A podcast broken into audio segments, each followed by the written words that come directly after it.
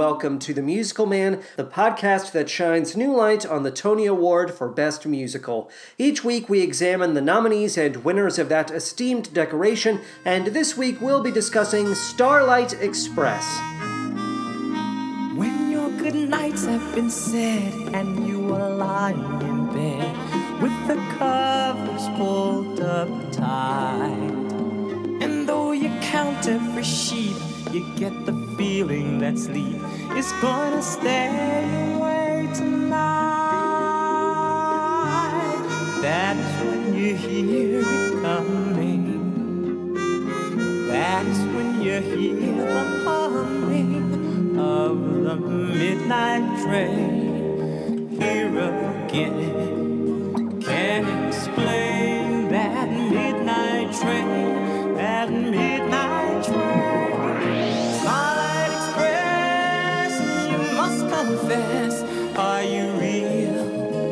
Yes or no? Starlight Express, answer me yes. I don't want you to go.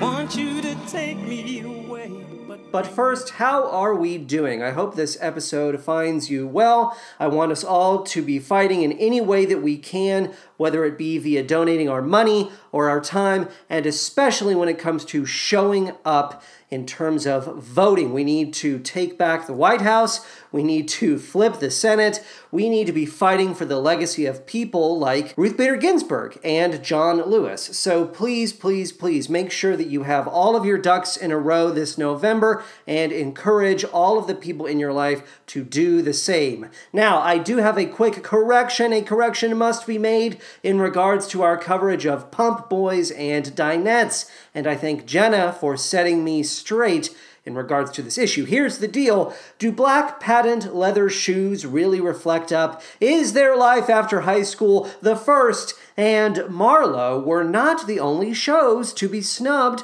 all the way back in 1982. Merrily We Roll Along was also snubbed. How could I have forgotten this? We produced a we produced a whole episode on Merrily for the Snub Club, the official slate of 1982 nominees for Best Musical should have been as follows, according to me.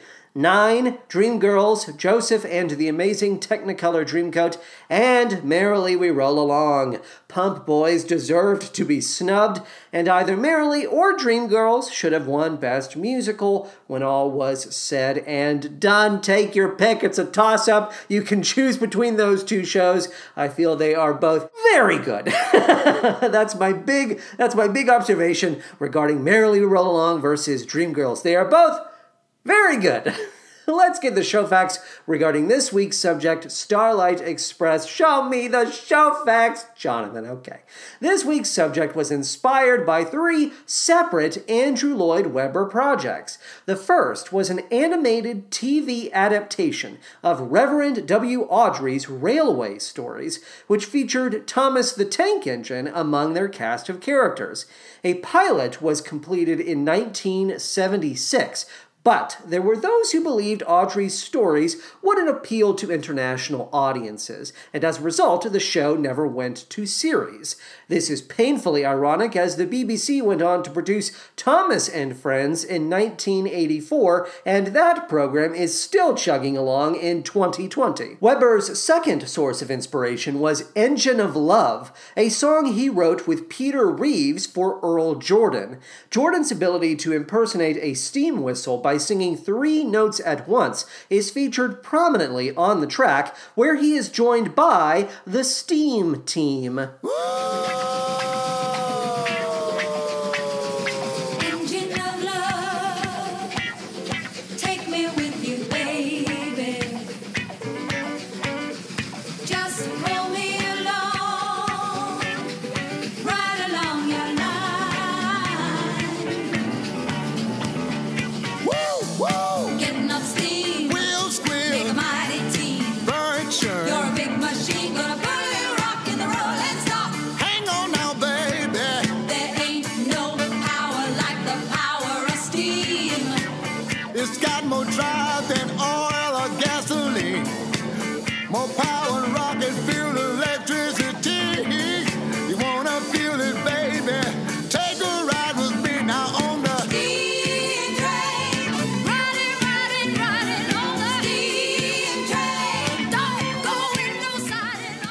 I tried to confirm who sang as members of the Steam team, but this info would appear to be unavailable, alas. Engine of Love was released as a single in 1977, with another Webber and Reeves collaboration, Steamin', serving as its B side. And though it failed to break onto the Billboard charts, Engine of Love was eventually sampled and revamped for the Starlight Express number, He Whistled at Me.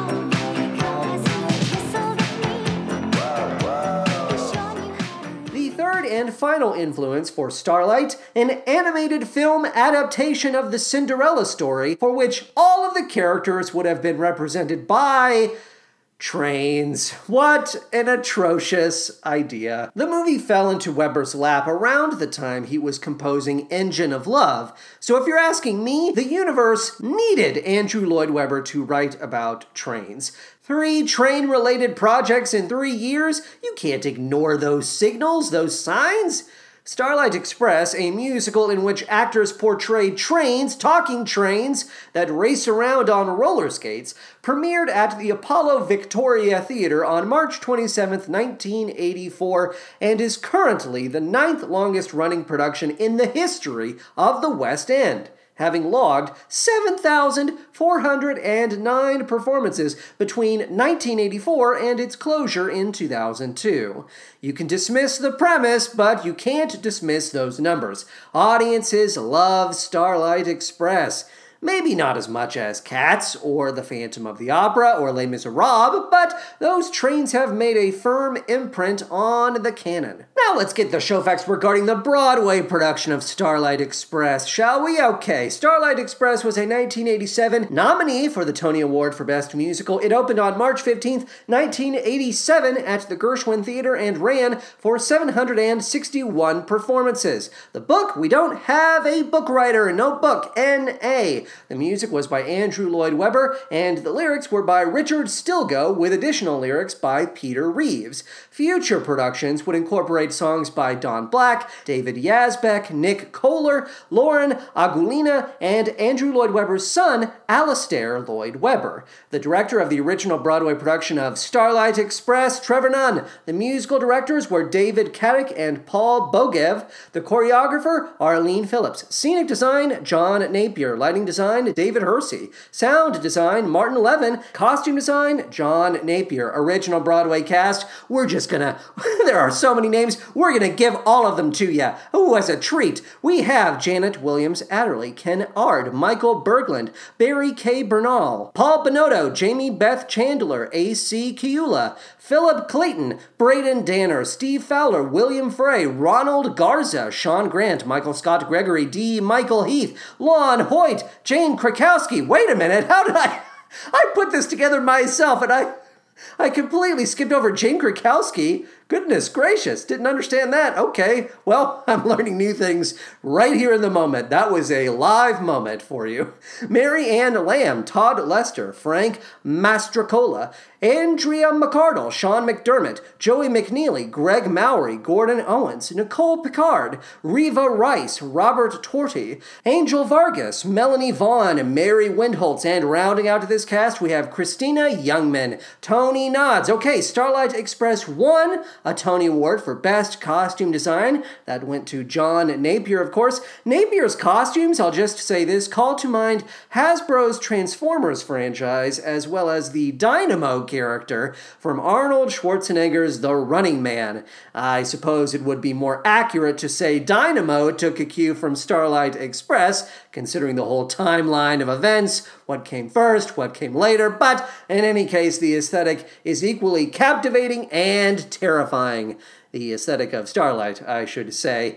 And the show was also nominated for Best Musical, Best Original Score, Andrew Lloyd Webber and Richard Stilgoe. Best Featured Actor in a Musical, Robert Torti. Best Lighting Design, David Hersey. Best Choreography, Arlene Phillips. And Best Director of a Musical, Trevor Nunn. So, in total, seven nominations, only one award at the end of the evening. Now, Starlight Express would go on to find enormous international success, particularly in Germany, where an incredibly expensive, I think 24 million mark venue was built in Bochum for the express purpose of hosting the show. That production, which opened in 1988, is still running to this day and has been seen by over 17 million people. Now, I say that, but I don't know how it has been affected by the pandemic. I did not confirm if the production is actually explicitly literally running but the whole point is that it is still open.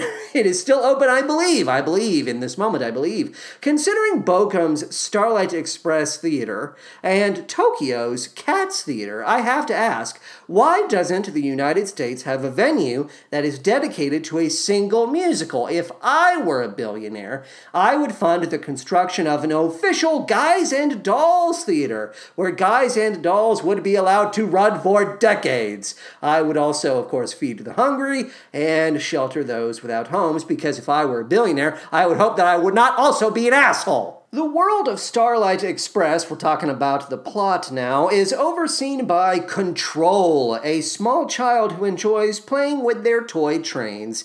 As the proverbial curtain rises, Control is preparing for a racing competition that will determine which train is the fastest. The first race is about to begin when Control is sent to bed by their mother. the audience is then transported into the child's dreamscape, where each train is granted beautiful, horrifying sentience. The first character we meet is a diesel engine named Greaseball. This motherfucker, ugh, this motherfucker won last year's competition and is still bragging about his victory. Greaseball has a small entourage at his disposal tank, lube, company, and, and I hate to say it, but it's just a fact, Gook. That's the name of the that's the name of the last minion. And they love, they love to make fun of our protagonist, Rusty. Why is Greaseball so mean to Rusty? Because Rusty is a steam engine, and everyone knows diesel engines are more powerful than steam engines. Doy, doy, doy, da, doy. At the behest of Control, Rusty retrieves four passenger coaches so they can introduce themselves to the audience. Dinah, the dining car, Ashley, the smoking car, Buffy, the buffet car, and Pearl, the observation car. Once those introductions have been made, Rusty is told to retrieve six freight trucks Flat Top, the brick truck, Dustin, the hopper car, CB, the brake truck, and a trio of box cars known as Rocky 1, Rocky 2, and Rocky 3 because they're box cars, box cars, Rocky 1, 2, 3, ha ha ha. After another extended series of introductions, the passenger coaches begin to argue with the freight trucks over who is more important. Well, we carry people. Yes, well, we carry cargo. I'm sure this debate is horribly entertaining to experience live. Wow, it's all happening right in front of my eyes! When Control officially opens the competition to all willing entrants, it results in even more characters coming on stage to introduce themselves. These trains represent rail systems from various nations. You've got Bobo, the French TGV, Espresso, the Italian Rome to Milan Express, Weltschaft, the German Class 103, Turnov, the Russian Trans Siberian Express, Hashimoto, the Japanese Shinkansen Bullet Train, and the City of Milton Keynes, an advanced passenger train from Great Britain. But we're not done yet. Uh, uh, uh. We have a last minute entrant coming around the bend. It's Electra, the electric train. Their philosophy electric trains are far superior to diesel and steam. Wow, what a take, Electra. Like Greaseball, Electra travels with a group of dedicated minions Krupp, the armaments truck, Wrench, the repair truck, Purse, the money truck, Volta, the freezer truck, and Joule, the animal truck. I hope you're writing all of this down. Here's the thing about the racing competition as it relates to our plot summary. I uh, do not care about the fucking racing competition. I am not going into why certain trains partner up with each other or how those alliances fall apart, and I am certainly not going to address the ins and outs of every single race like. no way! Absolutely not! I realize I've been hankering for a more intricate plot line for weeks now, but believe me, you do not want a beat for beat breakdown of this daffy competition. It would be a stupendous chore for all involved. That said, here's what you should know. Rusty enters the competition and suffers a number of humiliations, all in the name of glory and winning the affections of Pearl. Pearl, the observation car. Rusty loves Pearl, but Pearl does not love Rusty. She's out to find her dream train, and Rusty simply does not fit the bill. While in a state of severe depression, Rusty meets Papa McCoy, an old steam train and former racing champion. Papa encourages Rusty to have faith in a god-like entity by the name of Starlight Express. Believe in the power of the Starlight Express, Rusty. The Starlight Express will never fail you. Sadly, Rusty continues to fail on the track and falls out of the running entirely. Papa enters the competition and does pretty well for himself before breaking down. He asks Rusty to take his place, and our hero accepts the offer despite objections from the other racers. Rusty proceeds to suffer any number of additional humiliations before falling into yet another state of severe depression. Suddenly, the Starlight Express appears and makes a stunning proclamation. There is no need for Rusty to seek out the Starlight Express because the Starlight Express has been inside of him all along. We are God. God is within us all. This experience motivates Rusty to return to the track once more, and it's a good thing too, as the competition is getting out of control. An already manic race devolves into mayhem when Electra tries to zap Greaseball with a bolt of electricity. Greaseball narrowly avoids the blast, and his partner, Pearl, winds up taking the full impact. Greaseball immediately cuts her loose. Sorry, Pearl, but you're dead weight. You're trash. You're useless. But Rusty doesn't believe Papa Pearl is useless. Rusty loves Papa Pearl, and out of the entire company, he's the only train who offers to help her. Pearl is flabbergasted. True, she rejected Rusty so she could race with Greaseball, but that was in the past. Pearl is a better train now, a more mature train, and she has come to love Rusty in return. Rusty wins the competition off stage, from what I can tell, and when Control tries to intervene in his victory lap, the trains tell the kid to fuck off. Fuck off, Control! We control the narrative now! Ha ha! Irony. The show ends with a celebration of steam powered trains. Because really, why not? And if you thought our summary took all of the characters into account, you would be wrong. I forgot to mention Memphis Belle, the sleeping car who agrees to race with Rusty at one point. My apologies, Memphis Belle. Please forgive me, Memphis Belle. I would go into all of the characters that have been added and removed for the sake of tours and various international productions, but really, who has the time? Okay, here are a few Starlight Express on Ice, a 1997 touring production, added Canuck, the Canadian engine, and Cesar, the Mexican engine. Expreso Astral, a 1997 Mexico City production, added Carioca, the Brazilian engine, El Pibe, the Argentinian engine, and Conan, the Orient Express. The city of Milton Keynes was rebranded for Broadway as the Prince of Wales, and Brexit, the British Rail Royal, for a 2018 30th anniversary staging in Germany. If that sounds nutty, please note that Hashimoto has also gone by manga and Nintendo. Nintendo.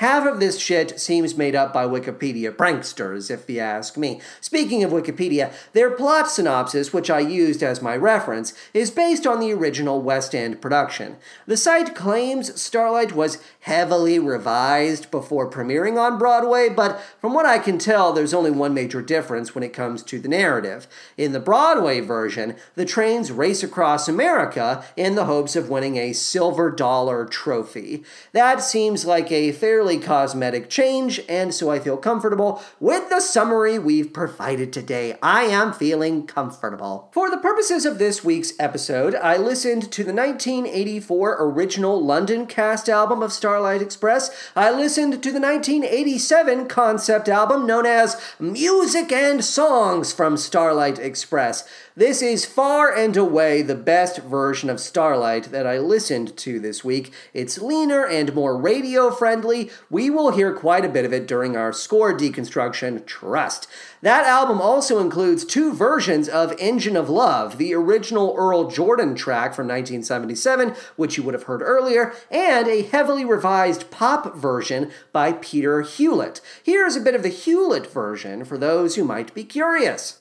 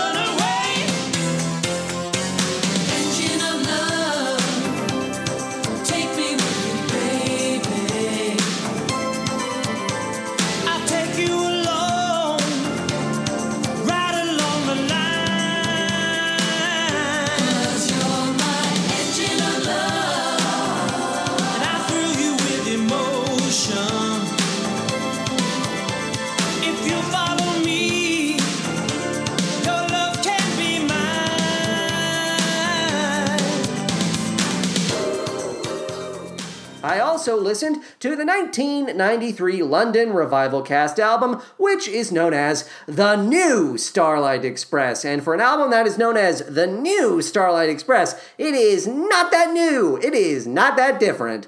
Uh, someone made the decision to include a lot more of Control's dialogue in this recording, and that someone made a mistake. Let's hear a bit of that.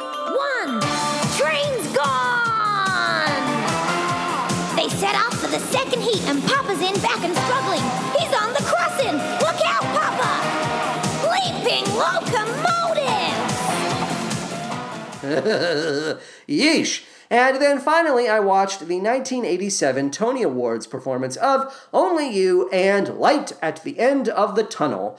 Does anyone else want to poke and prod the actors who are wearing these John Napier costumes? All of those gears and widgets and fobs look squishy and spongy to me, and I would like to poke and prod them. Stand still, Rusty. Hold it, Papa, hold it. The first half of this Tony's performance left me wondering about those who wouldn't have been familiar with Starlight's central premise. Those guys are supposed to be trains? What the fuck are you talking about, Gladys? The second half of the Tony's performance is boring and bad. Considering there is no cast album for the original Broadway production, all of the audio we hear today will be pulled from the 1984 original London cast album. Music and songs from Starlight Express is technically the American recording, but it's a concept album, a studio album, that only provides highlights from the score, and it doesn't feature any of the Broadway actors. As such, it's not a particularly strong foundational point of reference. And so, with that said, London album ahoy! Yo ho ho! I'm just the fastest thing you'll ever see. That streak of lightning you just missed was me. Don't stop now. You gotta keep it going all night.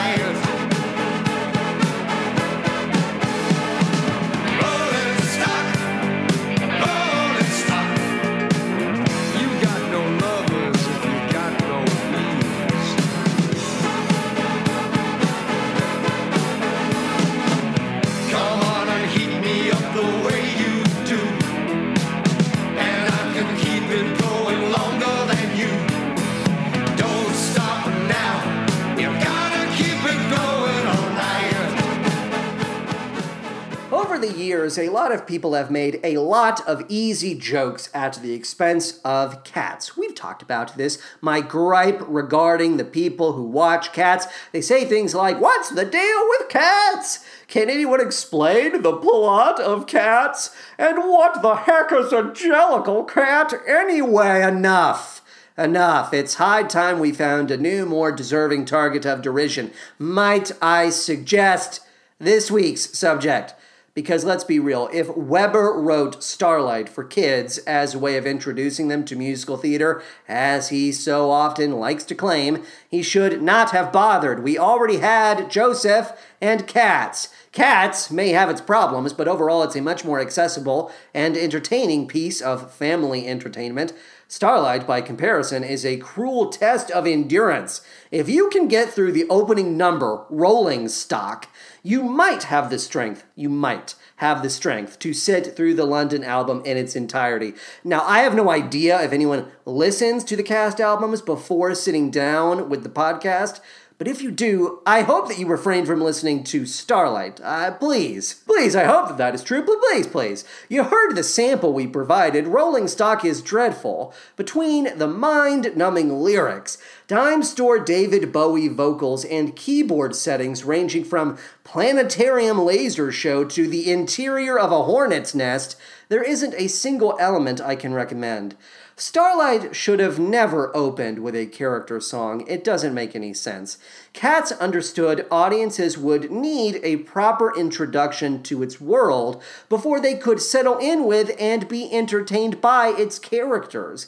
Cats doesn't begin with Bustopher Jones screaming in your face about how much he loves to eat. It begins with Jellicle Cats. And yes, Jellicle Cats is an overlong bit of table setting, but I respect how it sets a tone and lays down basic ground rules. Hello, we are the cats. Welcome. Here are some things you should know about us, the cats. Starlight Express doesn't have that level of patience. If you're confused as to who Greaseball is or what he is or where he comes from, tough shit, fuck you, ketchup hamburger. P.S. Footage of Rolling Stock being performed at the 1987 Macy's Thanksgiving Day Parade is available online, and it is a big bummer. The number should end on a note of explosive energy. Instead, it fizzles like a breath of air escaping from a child's balloon, and the parade audience is visibly underwhelmed. Those guys are supposed to be trains? What the fuck are you talking about, Gladys? We have to feel more. We need to be certain. We need to be sure. A lot of locomotion. That's what we need.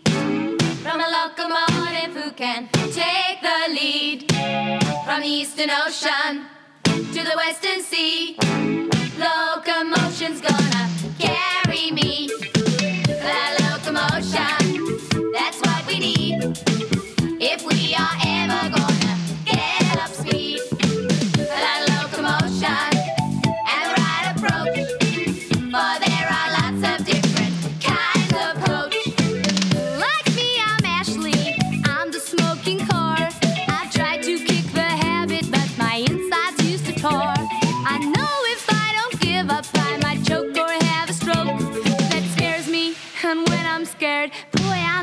smoke.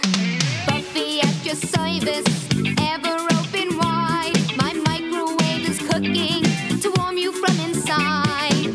A of locomotion will do the trick. Come and bite my. I'm hot and cheap and quick. Before I say anything about a lot of locomotion, we need to compare the version we just heard to the one performed by Josie Aiello on Music and Songs from Starlight Express.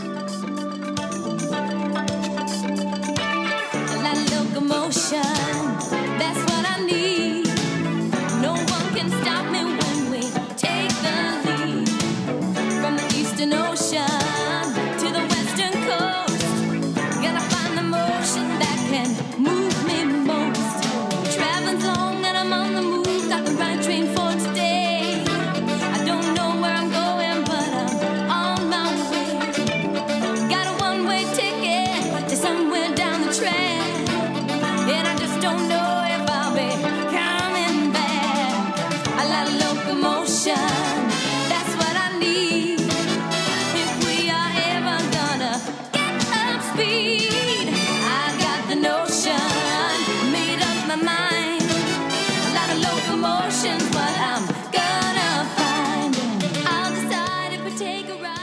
about night and day, am I right? Aiello's take on locomotion is a bubblegum treat that calls to mind Gloria Estefan and or El DeBarge. Fun fact, El DeBarge is also featured on Music and Songs from Starlight Express. Who doesn't enjoy El DeBarge? Ebenezer Scrooge's, that's who. The London recording of Locomotion is wearisome and bizarre. I don't want to hear about Ashley the smoking car being filled with tar and having a stroke. Okay? I don't need Buffy the buffet car telling me to bite her burgers. Oh, hey, big boy, why don't you come on over and bite my burgers? I am not biting your burgers, okay, Buffy? Jesus Christ, back off, burgers.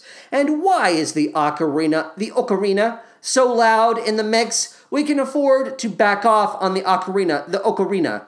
It may not be an ocarina, ocarina. For all I know, could be a piccolo, piccolo. See, I'm not that smart. My siblings have been telling me that for years that I'm not smart. We're schooled at home. They see who's bright. It breaks my heart. I'm not that smart. I'm Rocky, there's lots like me. I'm Rocky 2. I'm Rocky 3. The only time we get sick inside is when some bum hitches a ride. We wait for a sharp corner to come and open the door. Bye bye, bum. Brakes. It's brakes. Flat top. Who you looking at? Yeah, there's bricks. What's wrong with that? No, you're right. They don't all match. Yeah, they're heavy. Yeah, catch. Brakes. It's brakes. Come on, Dustin. I'm the big hopper. I'm not a box. Yeah, your head is full of rocks. They ain't rocks, they're aggregates. And aggregates are really great. Aggregates are really great. Aggregates never complain. Bricks and mortar are thicker than water. It's great to be an aggregate train. At the back, on every piece of track, I'm right behind you. Can I be of help at all? Then simply call CB. CB. Hello, the red caboose would like to be of use to every truck and show the world that Brakes. It's great. Brakes. Andrew Lloyd Webber has written several musicals for children, and I'm trying to work out the age range for each show's intended audience demographic. Let's go with this for now. Cinderella is for high schoolers, let's say. School of Rock is for middle schoolers. Cats and Joseph and the Amazing Technicolor Dreamcoat are for mid to late elementary kiddos, and Starlight Express is for those in early elementary grades. First through third, let's say. Well, what about The Wizard of Oz? Uh, Is that really an Andrew Lloyd Webber show? No, it's not. With all of this in mind, I can't see how even the most undiscerning, train obsessed child would be interested in a song like Freight. Kids tend to have a decent bullshit detector, and Freight reeks of bullshit. I have never heard a more repetitive and humorless song in my life. Freight is great. Freight is great. Uh huh, yeah, just keep saying that. My children are riding out of boredom, but don't mind them. Just keep saying that. The 93 London Revival album thinks it's getting away with something by having characters mock the song's repetitive nature. Oh, great line, fellas. Did you come up with that all by yourselves? Boring. This song sucks. You can't score points by trashing the material you chose to revive. And these jokes, who are these jokes supposed to entertain? Children? Richard Stilgoe must have been half in the bag when he came up with this detritus. I'm Rocky, there's lots like me. I'm Rocky 2. I'm Rocky 3. The only time we get sick inside is when some bum hitches a ride. We wait for a shop corner to come and open the door. Bye bye, bum. And who could forget Flat Top? Who are you looking at? Yeah, that's bricks. What's wrong with that? No, you're right. They don't all match. Yeah, they're heavy. Here, catch. Here, catch? Is that a punchline, Mr. Stilgoe? And what is your problem with bums? Ew, bums. Yeah, fuck off. That joke, that joke, survived long enough to appear on the 93 Revival album. I hope we're still not telling that joke because it fucking sucks.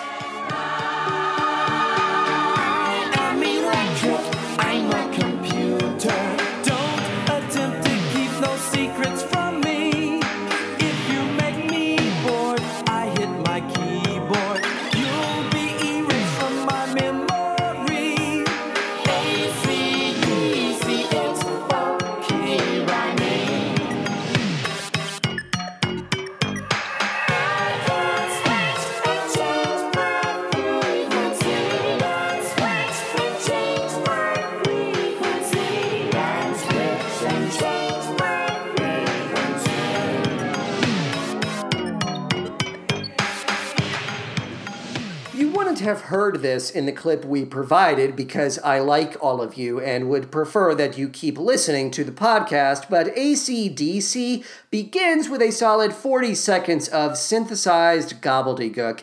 It sort of sounds like Electra, run! Electra, space! Wait, wait, wait, Electra, look out! Hey, listen, Electra! I should not have to listen to a second of that, much less 40. But you have to hand it to Stilgoe, you really do. He had zero working knowledge of electric trains, and he wrote about them anyway. I am electric. I'm a computer. Don't attempt to keep no secrets from me. If you make me bored, I hit my keyboard. You'll be erased from my memory. Nothing is better than I am electric, I'm a computer. Oh, you are, are you? You're a train that's also a computer, and you have a keyboard, and you're threatening to kill me if I keep secrets from you? Fair enough, Electra. Unsurprisingly, the Josie Aiello cover of ACDC from Music and Songs from Starlight Express is better than the original. The rhythm is less halting, and Aiello makes it clear the song should have always been sung by a woman. Let's hear it.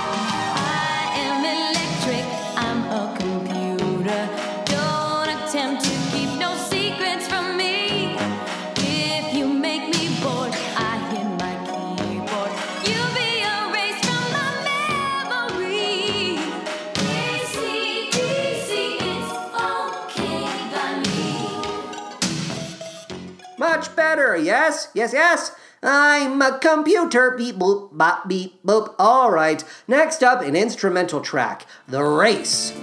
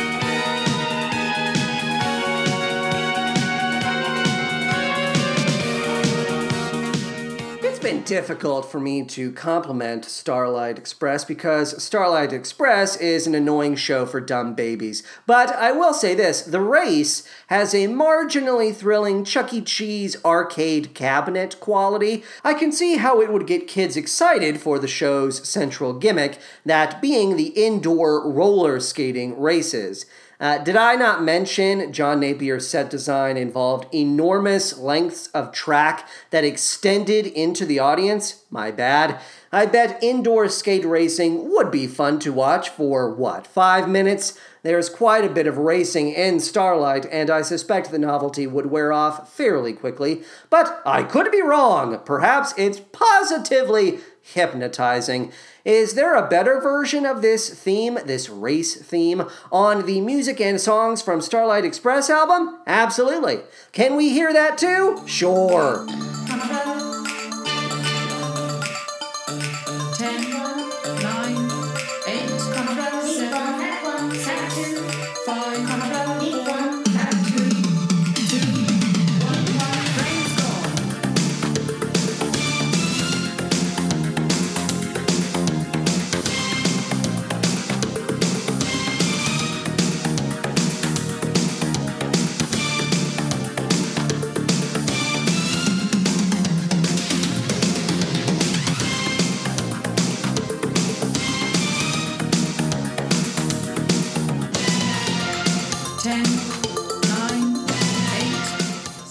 Also, there's at least one version of the race theme that has a distinct lay all your love on me vibe, but I can't remember which one it is. It's probably either the London album or the 93 London album, and I refuse to figure it out at this late stage. I simply felt the need to put it on the record. It's subtle, but you get a little bit of that down, bow, wow, wow, wow, wow, wow, wow sound.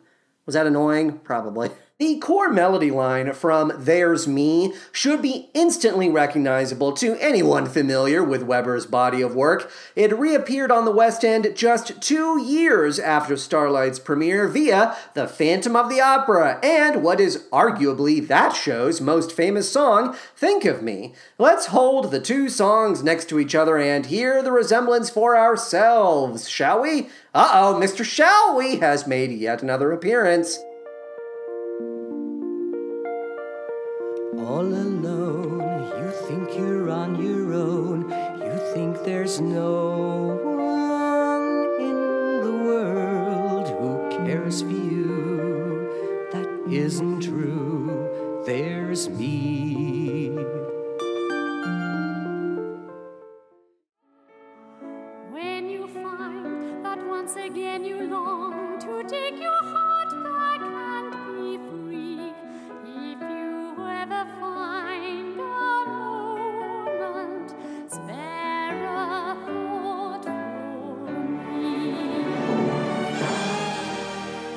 I can never remember if Webber is ripping himself off or someone else, but rest assured, this is not the only comparison I'll be making this week.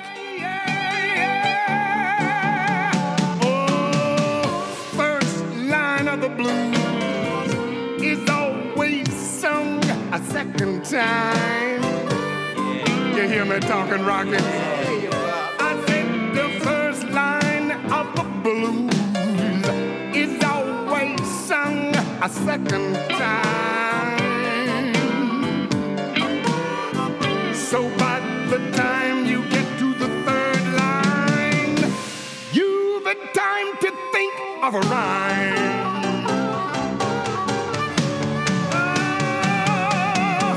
Ain't no law that says third line gotta be different at all. Oh, you're looking good, Rocky. You're looking good.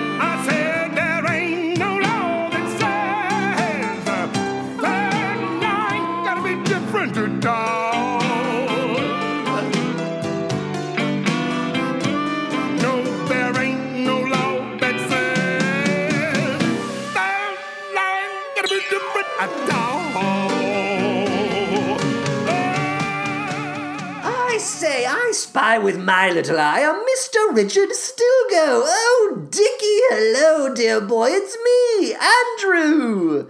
Lloyd Webber. We're working on this train musical. I'm the one writing all of the tralalas and the trololos. Yes, well, it's a smashing bit of luck that I should run into you like this, don't you know? I had a brainwave on the song we've been writing for Papa McCoy. Papa's Blues, yes, exactly. I was thinking that instead, instead of composing a song about Papa as a character, you know, his personal philosophy, his dreams, his emotional state of being, all of that boring claptrap. I was thinking we could use his introduction as an opportunity to make fun of the blues. Wouldn't that be a smash and a half? I mean, really, the blues. Boring, predictable. No one's been brave enough to say it until now, Dickie. Dickie, until now. Look, I have to run. Enjoy your early afternoon salad luncheon with what I assume is your wife and or mother. Ciao, Dickie. Goodbye.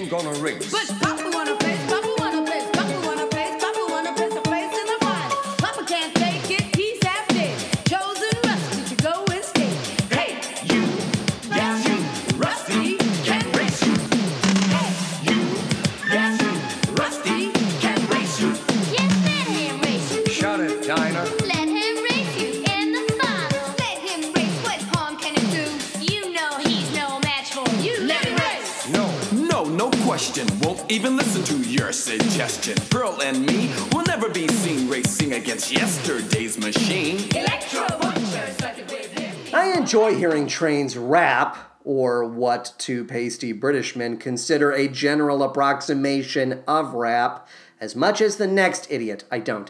I'm joking. This material is a punishment. But you can't sit there and tell me this isn't a direct lift from the Music Man's Rock Island. You can talk, you can talk, you can bicker, you can talk, you can bicker, bicker, bicker, you can talk, you can talk, you can talk, talk, talk, talk, bicker, bicker, bicker, you can talk all you want, but it's different than it was. No, it ain't. No, it ain't. But you gotta know the territory. Why, it's the Model T Ford made the trouble, made the people want to go, want to get, want to get, want to get up and go. 7, 8, 9, 10, 12, 14, 22, 23 miles to the county seat. Yes, sir, yes, sir. Rusty's gonna race. No, he ain't. No, he ain't. Who say? I say he ain't gonna race. But Papa wanna place, Rock Island is arguably a better example of early rap than anything Andrew Lloyd Webber and his compatriots ever wrote. They don't know the territory. Who are you talking to? Who's that talking to you? It's Electra. Oh, yeah, what you got going there? He gave me a call. I talked to them all. Just remember whose side you are on. I'm on mine.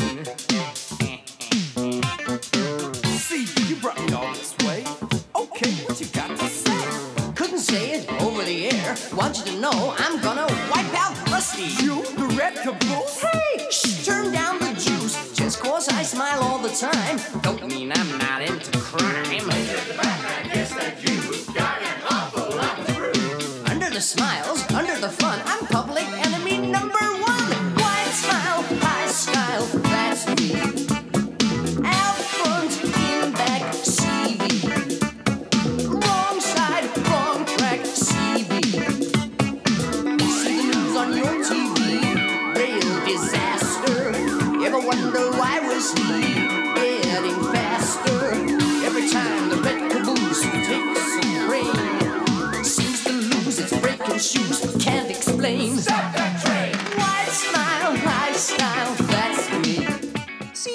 one of a few freight trucks who are introduced throughout Freight, a number we discussed earlier in the episode, if you'll recall. During that initial appearance, CB is nothing but sunshine and lollipops. At the back on every piece of track, I'm right behind you. Can I be of help at all? Then simply call CB. The red caboose would like to be of use to every truck and show the world that freight is great.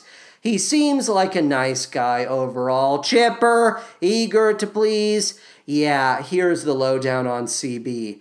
He's a murderer and a domestic terrorist, and this solo is his confession.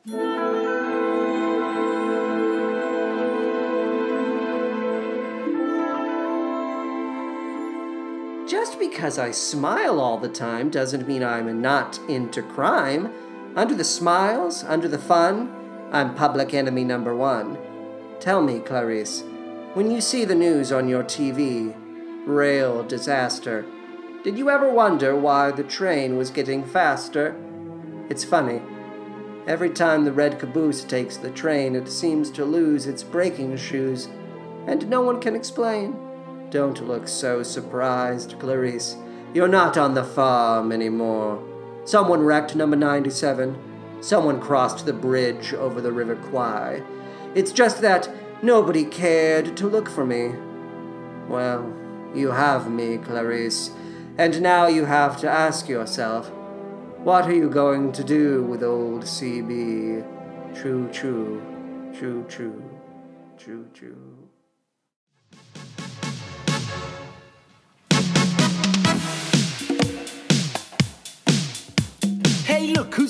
Us a visit. It's the champ. Is it? Is it? Shut it. I was cheated. No point in complaining, Rusty, saying that the system's mean. They keep us down or fighting dirty. You won't be if you fight back clean. Once maybe you play a hunch and make it with a lucky punch. At the right time, in the right place. Rest of the time, look out for your face. They won't give you the chance again. Just sit quiet at the back of the train.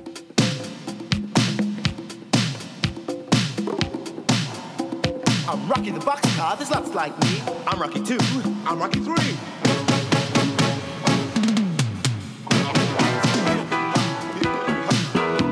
Let's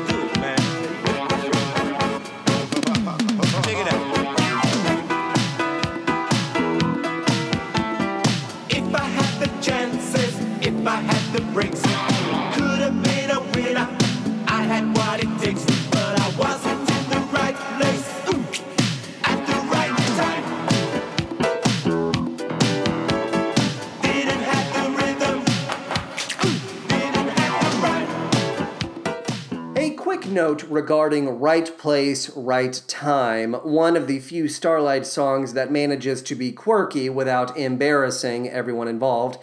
It's a catchy number. I like it well enough. And there's a slight possibility I'm being needlessly suspicious, but the whole thing reminds me of the Sugar Hill Gang's Rapper's Delight.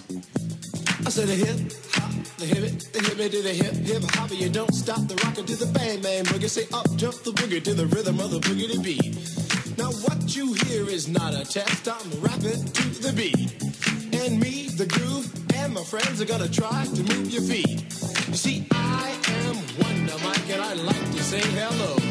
Up to the black, to the white, the red, and the brown, the purple, and yellow. But first, I gotta bang bang the boogie to the boogie. Say up jump the boogie to the I'm pretty sure I'm not crazy, especially when you consider one of the Rocky boxcars can be heard saying a hip hop, a hippity hop. I'm pretty sure a hip hop, a hippity hop belongs to the Sugar Hill Gang, Rocky.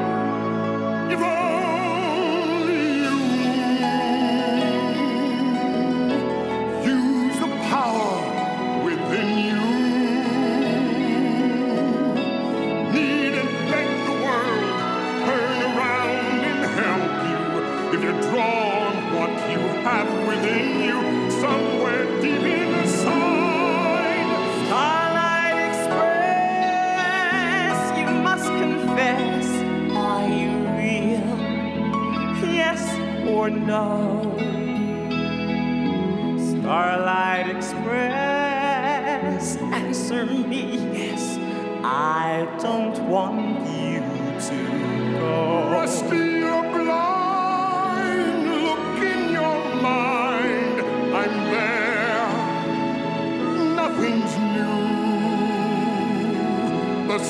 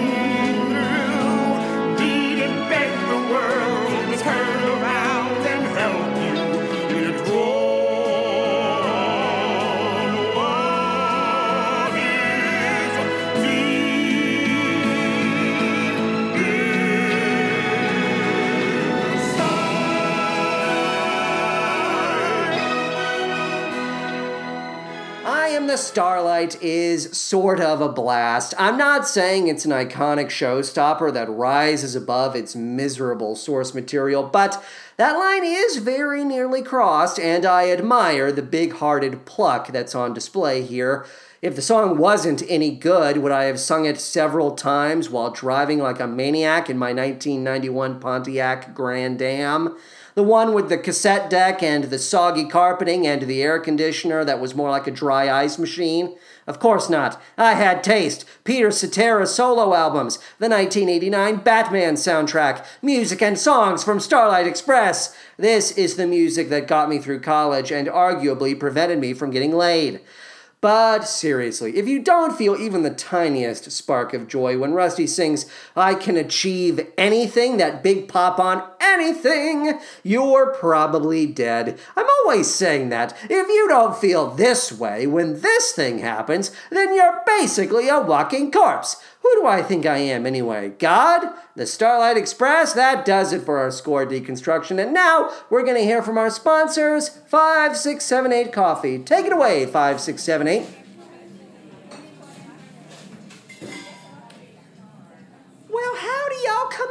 Come on in. What y'all looking for? What you? How many we got in this group over here? Okay, we got a group of four. Well, hi there, a group of four. You all want a booth or like a high top? You want to be at the counter? Let's get you a booth. Come on now. Come on over here. My name's Prudy. Uh, my name is Prudy. Hello, and this is my sister, of course, Retta. Hello, it's me, Retta Cub, and we, you know, we're sisters, Prudy and Retta. And I, this is Prudy talking, and now Retta's talking. Ah, that's true. We are sisters, and we just run this coffee. We run this coffee and, and lunch and diner ourselves. Yes, we do. It's all our very own. We love each other. We are sisters, we are so happy to have you here. Sit down, sit down, sit down, sit down. Now, here's the menu a big, big plastic laminated menu for you. This is Prudy talking, and now I'm talking, Retta. Now, I'm talking now, and I just want to take you. I could take him through the menu, Prudy Retta. I could take him through the Prudy Retta menu, too, Prudy Retta. Here's where all of our meatloafs are, and then here's our pies, of course, and of course, our coffee.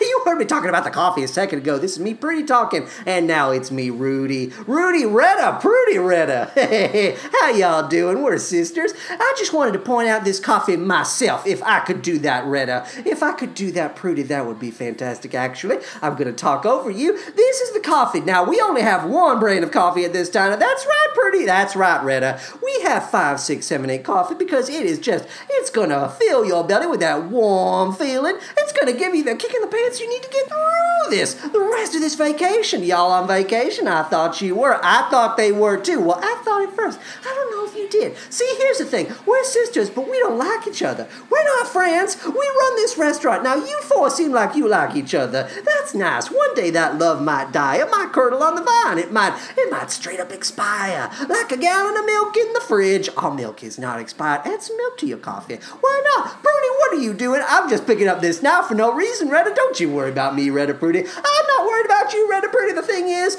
you can just all be here together, drinking this coffee. Isn't that nice? You should appreciate the fact that you have this bond, this union. Drink the goddamn coffee. We're bringing you some free coffee. Five, six, seven, eight coffee. You can count on it, and I can count on my sister Prudy putting that fucking knife down. Put that fucking knife down, Prudy. Redda, Redda, Prudy. Don't you tell me to put that knife down. I'll run 50% of this diner just like you do. I'll run it too. Oh, we gonna fight now. Final thoughts regarding Starlight Express. Almost forgot the name of the show. I mean, I already said it, but I'll say it again. Starlight Express is an annoying show for dumb babies. Goo gaga. And it has no doubt made more money for Andrew Lloyd Webber than I could make in 10 lifetimes. He could buy and sell my hairy bubble ass with Starlight residuals, no doubt about it. I miss Pump Boys and Dinettes. We had it good last week. We had it good and we had no idea. Now, in 1987, the winner of the Tony Award for Best Musical was Les Miserables, and the additional nominees that season were Me and My Girl and Rags. I think it's safe to say that Les Miserables deserved to win the Tony Award for Best Musical compared to all of these other shows. I believe Rags, I think I've said this before, I know Rags has some level of a cult following, a good reputation. For all I know, it's a hidden gem that I'll love, a la Amour. Let's rank Starlight Express against all of the other musicals we've talked about here. Unfortunately, Starlight Express, you are going to be sitting at number 72. Number 72, between Avenue Q at number 71 and Miss Saigon, which sits at the very bottom of our list at number 73. So, Avenue Q, Starlight Express, Miss Saigon, get to know each other. You're neighbors now. And of course, if you ever want to take a look at all of this, all, all of the shows that we have ranked against each other, if you want to look at that ranking, go to twitter.com slash musicalmanpod. Go to our like section, click on the Google Sheet, go to the second tab. That's where the ranking is, baby.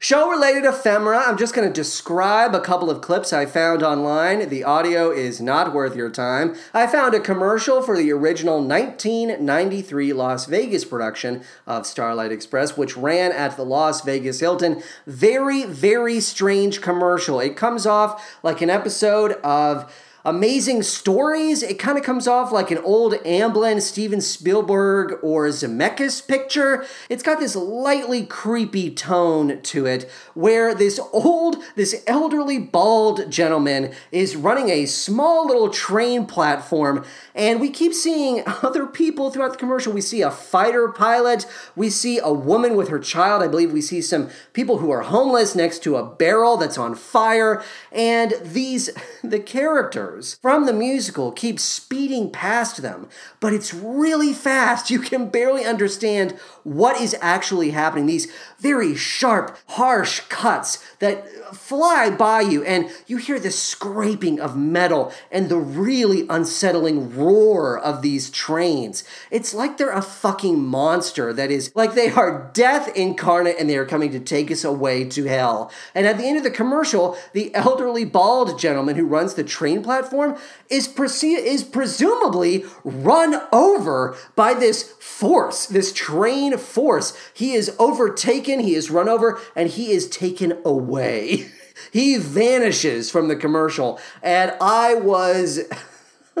I was low key disturbed by that commercial. And then the other clip I found, which I definitely don't want to play for you, is a joke, a joke from Family Guy, season 8, episode 12. The name of that episode is Extra Large Medium. And all you need to know about this joke, it's one of the laziest Family Guy jokes I've ever seen in my fucking life. There is some stupid setup where they essentially say to Peter, the titular family guy, they say, Oh, Peter, this is a lot more fun than what you dragged us to last Thursday. And Peter Griffin, in classic Peter Griffin fashion, says, Hey, if I'm going to be the star of a production of Starlight Express, I want my family to be there to support me. Smash cut to Peter in a full Starlight Express train outfit rolling around on skates saying Starlight Express, Starlight Express, Starlight Express. He says Starlight Express a good 15 times. And then at the end, he just takes off his helmet and he, he throws it on the ground in frustration and says, Starlight Express. Man, It's not a joke. I fucking hate Family Guy. The fact that I watched as much of it as I did as a high school student really bums me out. What a piece of shit show. To determine which show we discuss next, we'll need to take a ride on the musical carousel, otherwise known as the random number generator I named after that classic Rodgers and Hammerstein show, Beefsteak. Everyone ready? Then away we go.